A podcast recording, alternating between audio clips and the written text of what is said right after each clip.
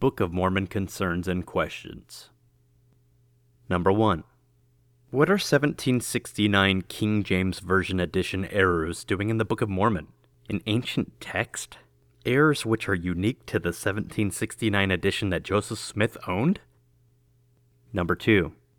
When King James translators were translating the King James Version Bible between 1604 and 1611, they would occasionally put in their own words into the text to make the English more readable. We know exactly what these words are because they're italicized in the King James Version Bible.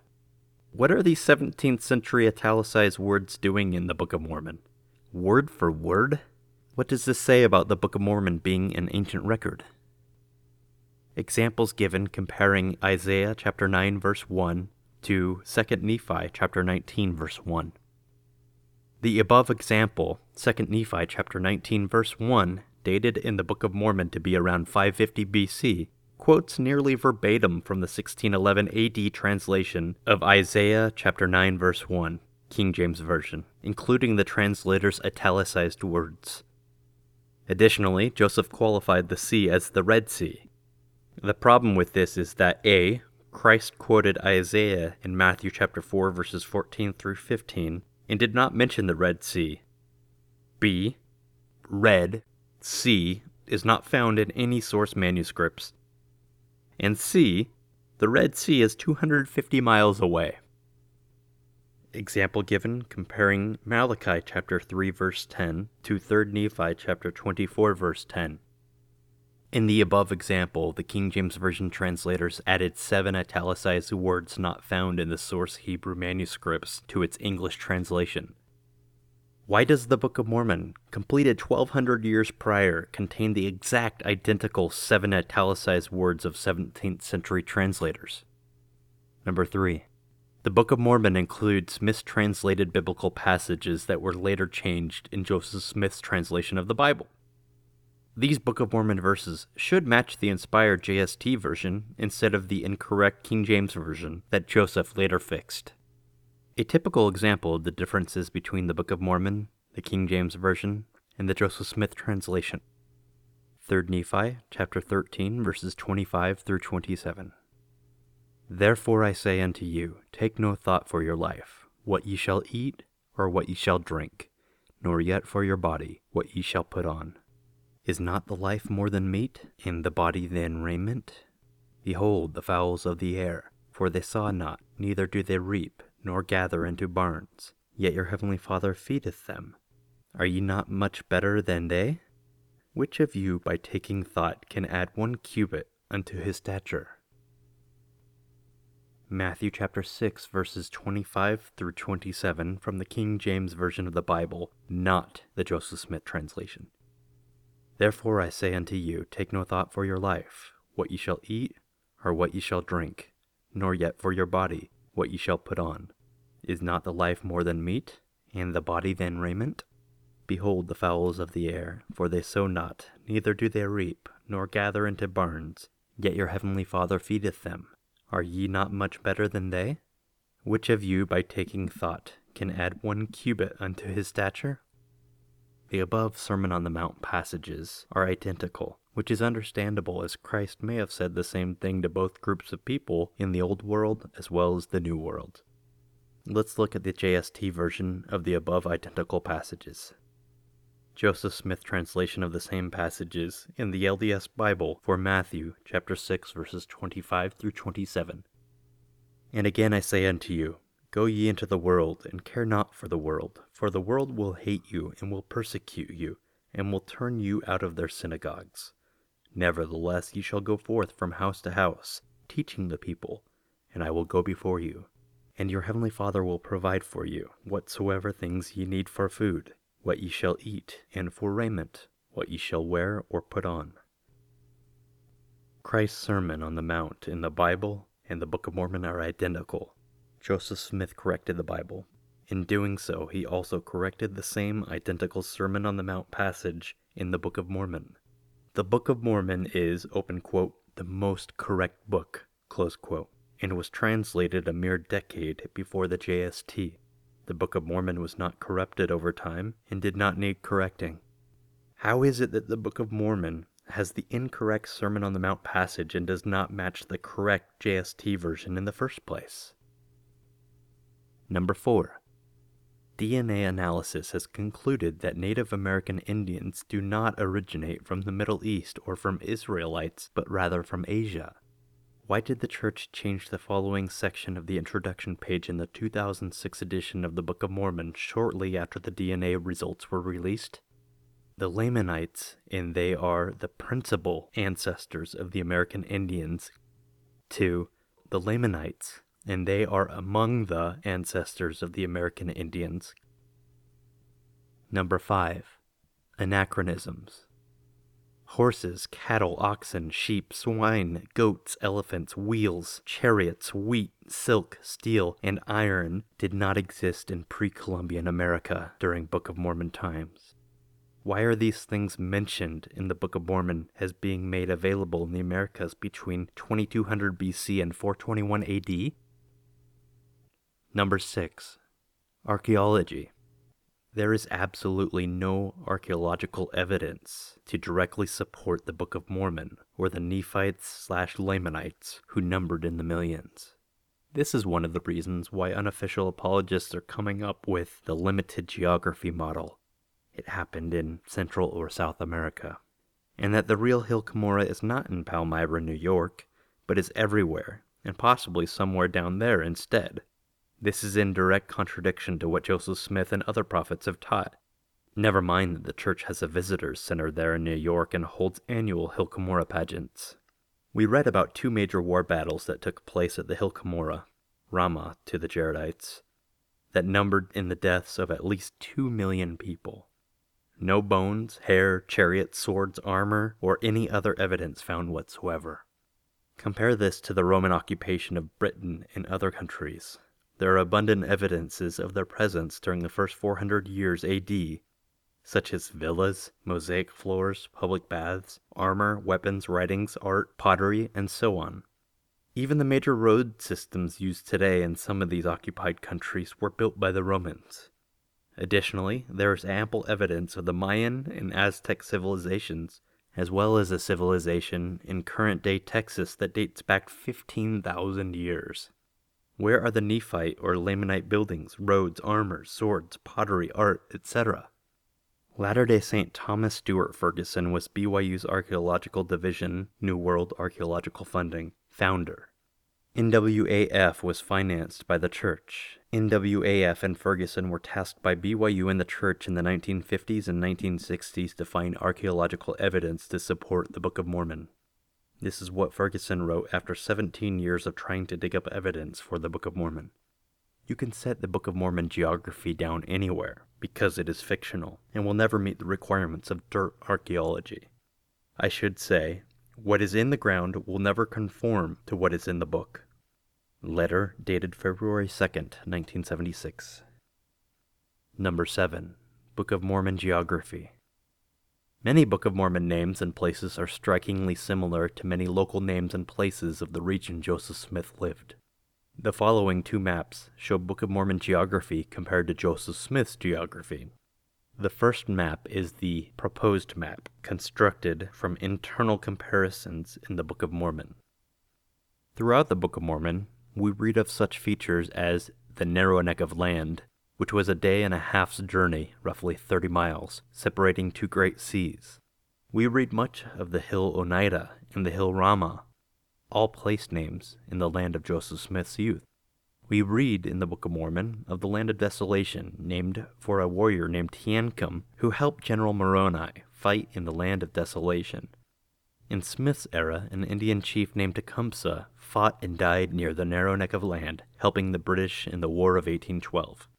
Today, the city Tecumseh, near the narrow neck of land, is named after him. We see the Book of Mormon city Kishkumen located near an area named on modern maps as Kishkiminetas. There are more than a dozen Book of Mormon names that are the same as, or nearly the same as modern geographical locations. A table compares actual place names to Book of Mormon place names.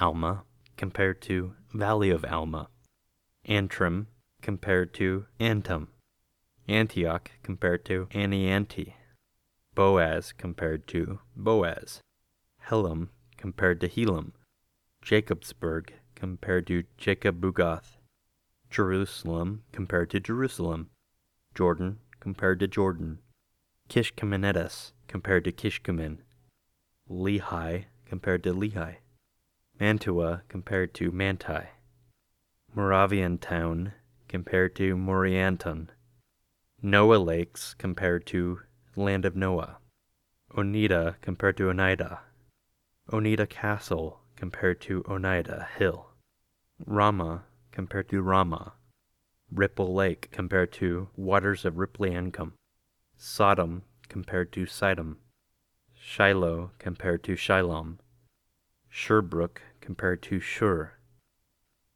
Source Book of Mormon authorship. A closer look. Vernal Holley.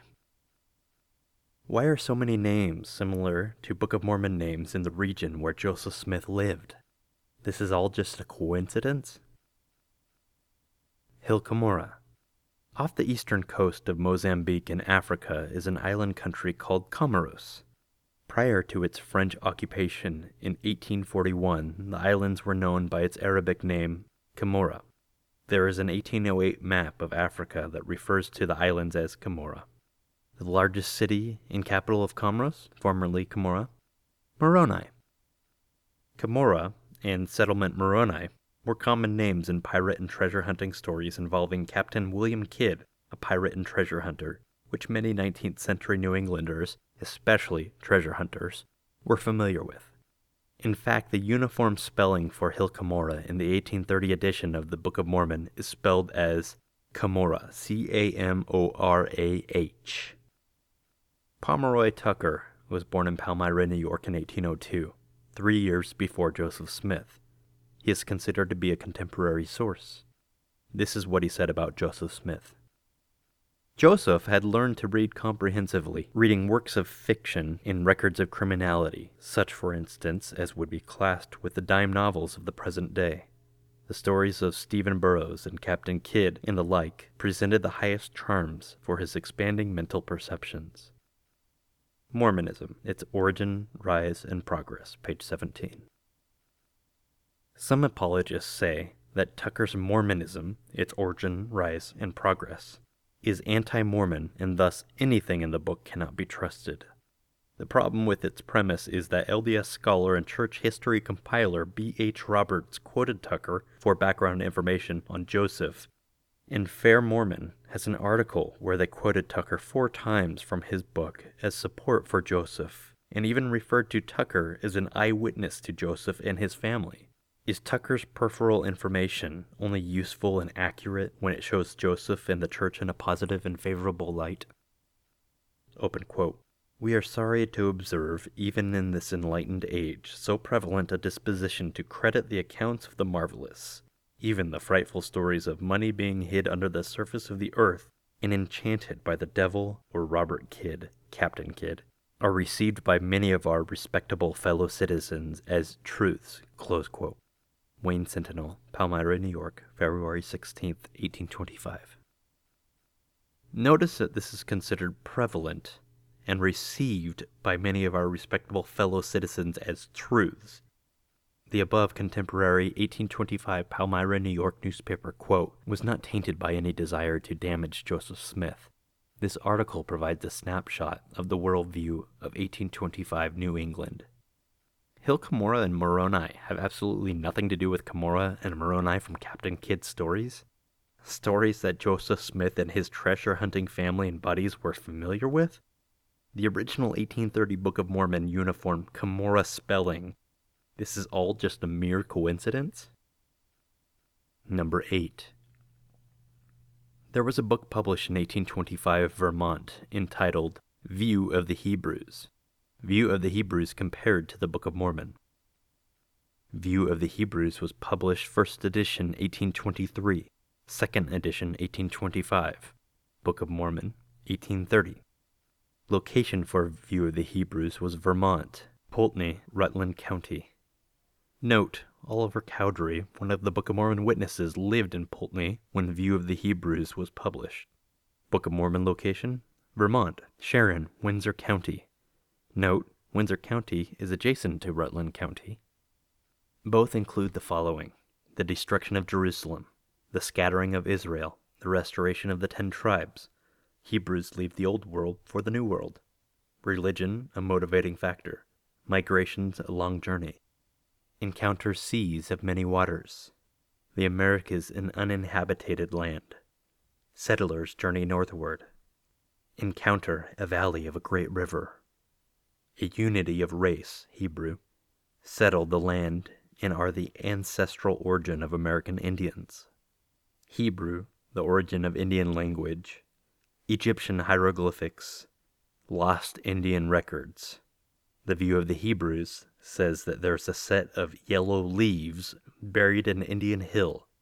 Elder B. H. Roberts noted the leaves may be gold.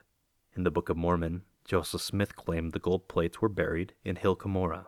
Breastplate, Urim and Thummim. A man standing on a wall, warning the people, saying, Woe, woe to this city, to this people, while subsequently being attacked. View of the Hebrews says, Jesus, son of Ananus, stood on the wall, saying, Woe, woe to this city, this temple, and this people. Come to preach for many days, went upon a wall, cried with a loud voice, preached of destruction of Jerusalem, had stones cast at him. Source View of the Hebrews, page 20. The Book of Mormon had Samuel the Lamanite, who stood on the wall, saying, Woe, woe to this city, or this people. Came to preach for many days, when upon a wall, cried with a loud voice, preached of destruction of Nephites, had stones cast at him. Source Helaman chapter 13 through 16. Both had prophets, spiritually gifted men transmit generational records. The gospel preached in the Americas quotes whole chapters of Isaiah, good and bad are a necessary opposition, pride denounced, polygamy denounced, sacred towers and high places. The Messiah visits Americas. In The View of the Hebrews, Quetzalcoatl the white bearded Mexican Messiah. Idolatry and human sacrifice. Hebrews divide into two classes civilized and barbarous. Civilized thrive in art, written language, metallurgy, navigation. Government changes from monarchy to republic. Civil and ecclesiastical power is united in the same person. Long wars break out between the civilized and barbarous extensive military fortifications, observations, watchtowers. Barbarous exterminate the civilized. Discusses the United States. Ethan slash Ether. Elder B. H. Roberts noted Ethan is prominently connected with the record of the matter in the one case and Ether in the other. Source B. H. Roberts, Studies of the Book of Mormon pages 240 through 242 and 324 through 344. Reverend Ethan Smith was the author of View of the Hebrews. Ethan Smith was a pastor in Poultney, Vermont, when he wrote and published the book. Oliver Cowdery, also a Poultney, Vermont resident, was a member of Ethan's congregation during this time and before he went to New York to join his cousin Joseph Smith. As you know, Oliver Cowdery played an instrumental role in bringing forth the Book of Mormon. LDS General Authority and scholar B.H. Roberts privately researched the link between the Book of Mormon, the view of the Hebrews, Joseph's Father having the same dream in 1811 as Lehi's dream, etc., that were available to Joseph Smith, Oliver Cowdery, Martin Harris, and others before the publication of the Book of Mormon.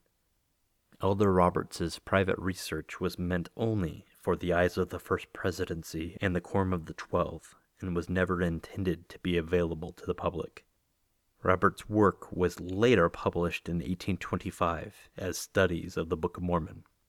At the conclusion of his research, Elder B. H. Roberts came to the following conclusion. Did Ethan Smith's view of the Hebrews furnish structural material for Joseph Smith's Book of Mormon? It has been pointed out in these pages that there are many things in the former book that might well have suggested many major things in the other. Not a few things merely one or two or half dozen, but many. And it is this fact of many things of similarity and the cumulative force of them that makes them so serious a menace to Joseph Smith's story of the Book of Mormon's origin. B. H. Roberts, Mormon 70 and LDS Church Historian, Studies of the Book of Mormon, page 240. Number 9. The Late War between the United States and Great Britain. It was an 1819 textbook written in King James Version style language for New York state school children, one of them very likely being Joseph Smith.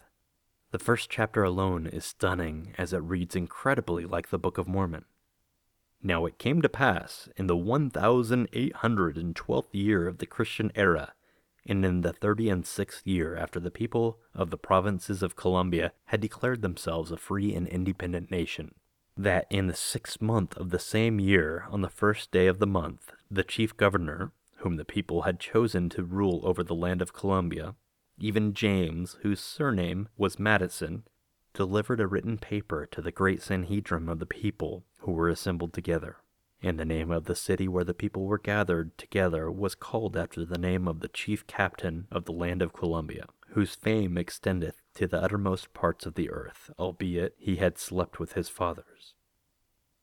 Along with the above King James Version language style presence throughout the book, what are the following Book of Mormon phrases, verbatim, themes, and storylines doing in a children's school textbook that was used in Joseph Smith's own time and backyard, a mere decade before the publication of the Book of Mormon? Devices of curious workmanship in relation to boats and weapons. A stripling soldier with his weapon of war in his hand a certain chief captain was given in trust a band of more than 2,000 chosen men to go forth to battle, and who all gave their services freely for the good of their country. Fortifications.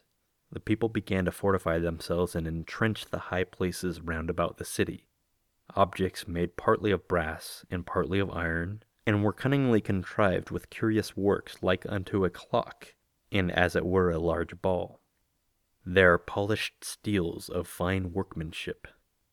Nevertheless, it was so that the freemen came to the defense of the city, built strongholds and forts, and raised up fortifications in abundance.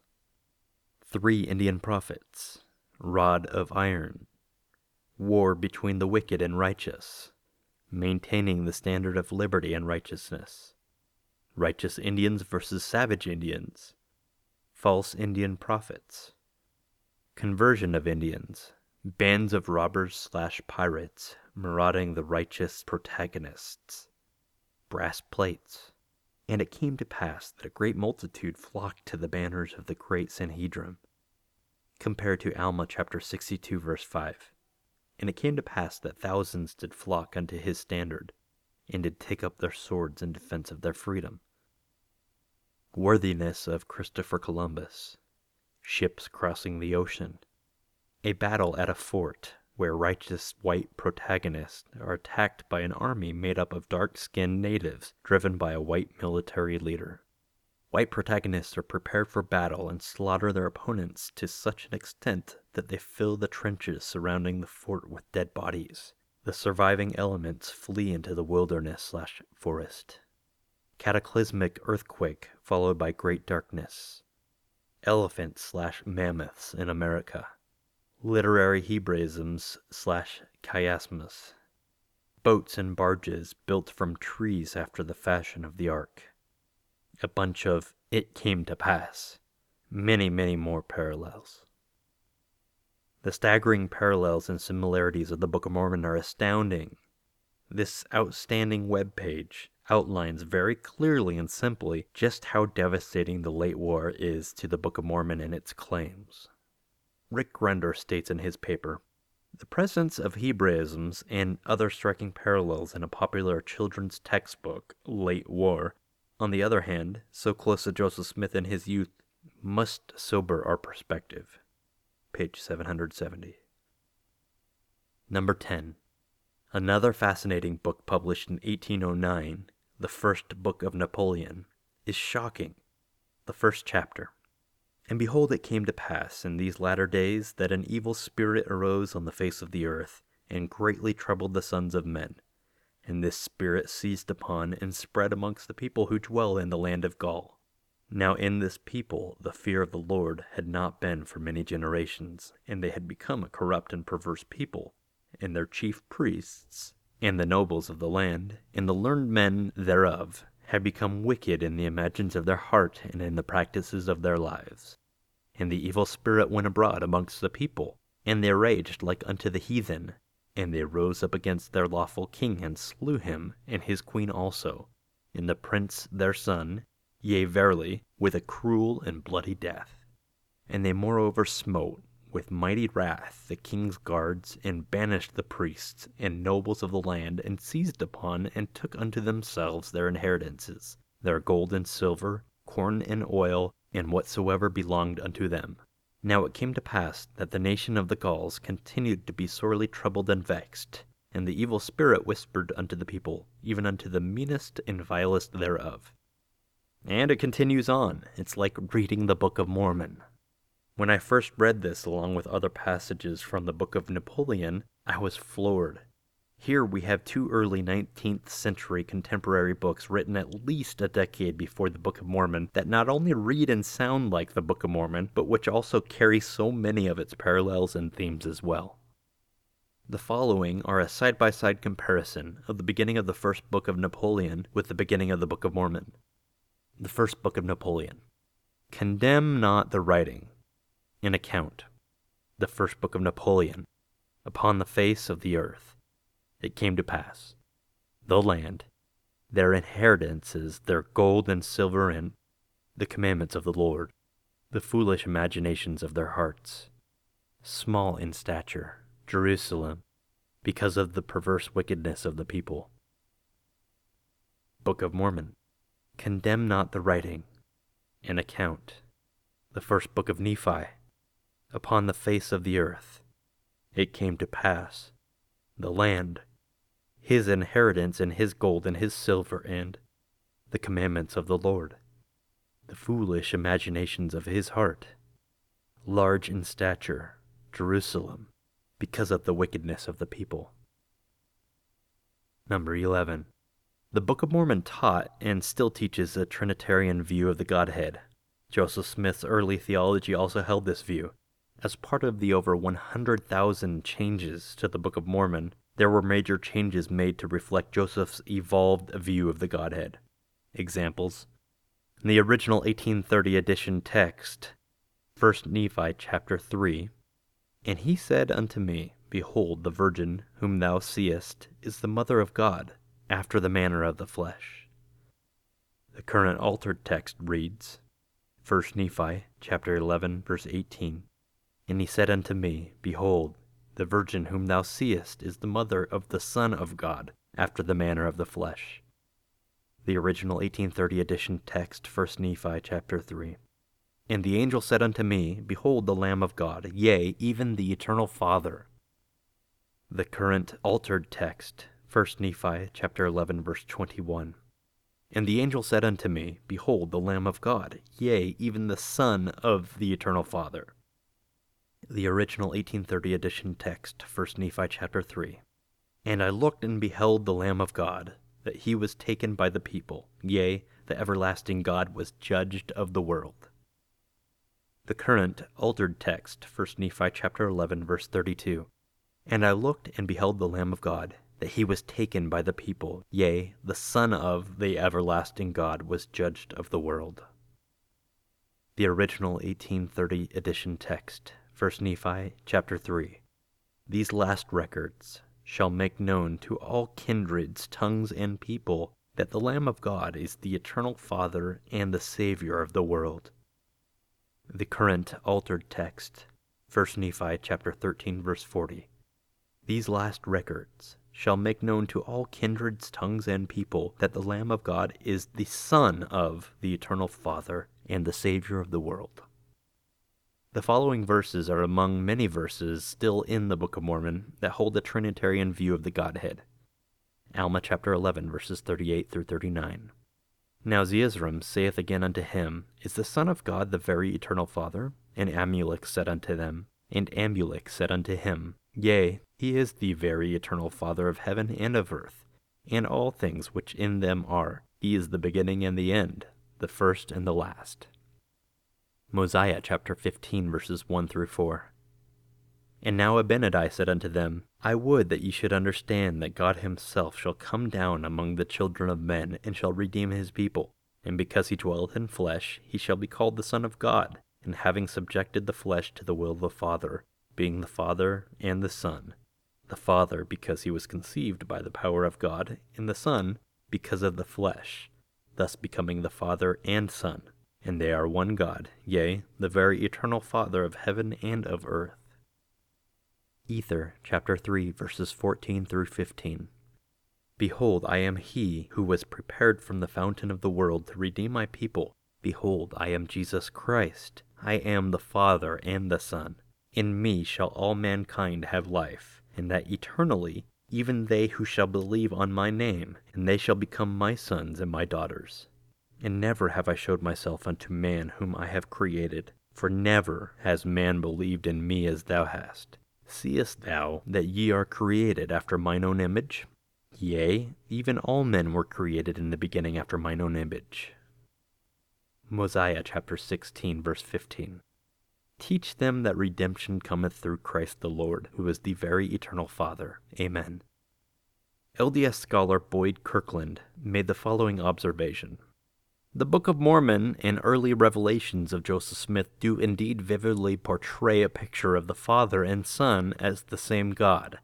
Why is it that the Book of Mormon not only doesn't clear up questions about the Godhead which have raged in Christianity for centuries, but on the contrary just adds to the confusion? This seems particularly ironic since a major avowed purpose of the book was to restore the lost truths and end doctrinal controversies caused by the great and abominable church's corruption of the Bible. In later years, he, Joseph, reversed his earlier efforts to completely monotheize the Godhead and instead tritheized. LDS scholar Boyd Kirkland, An Evolving God. Assuming that the official 1838 First Vision account is truthful and accurate, why would Joseph Smith hold the Trinitarian view of the Godhead if he personally saw God the Father and Jesus Christ as separate and embodied beings a few years earlier in the sacred grove?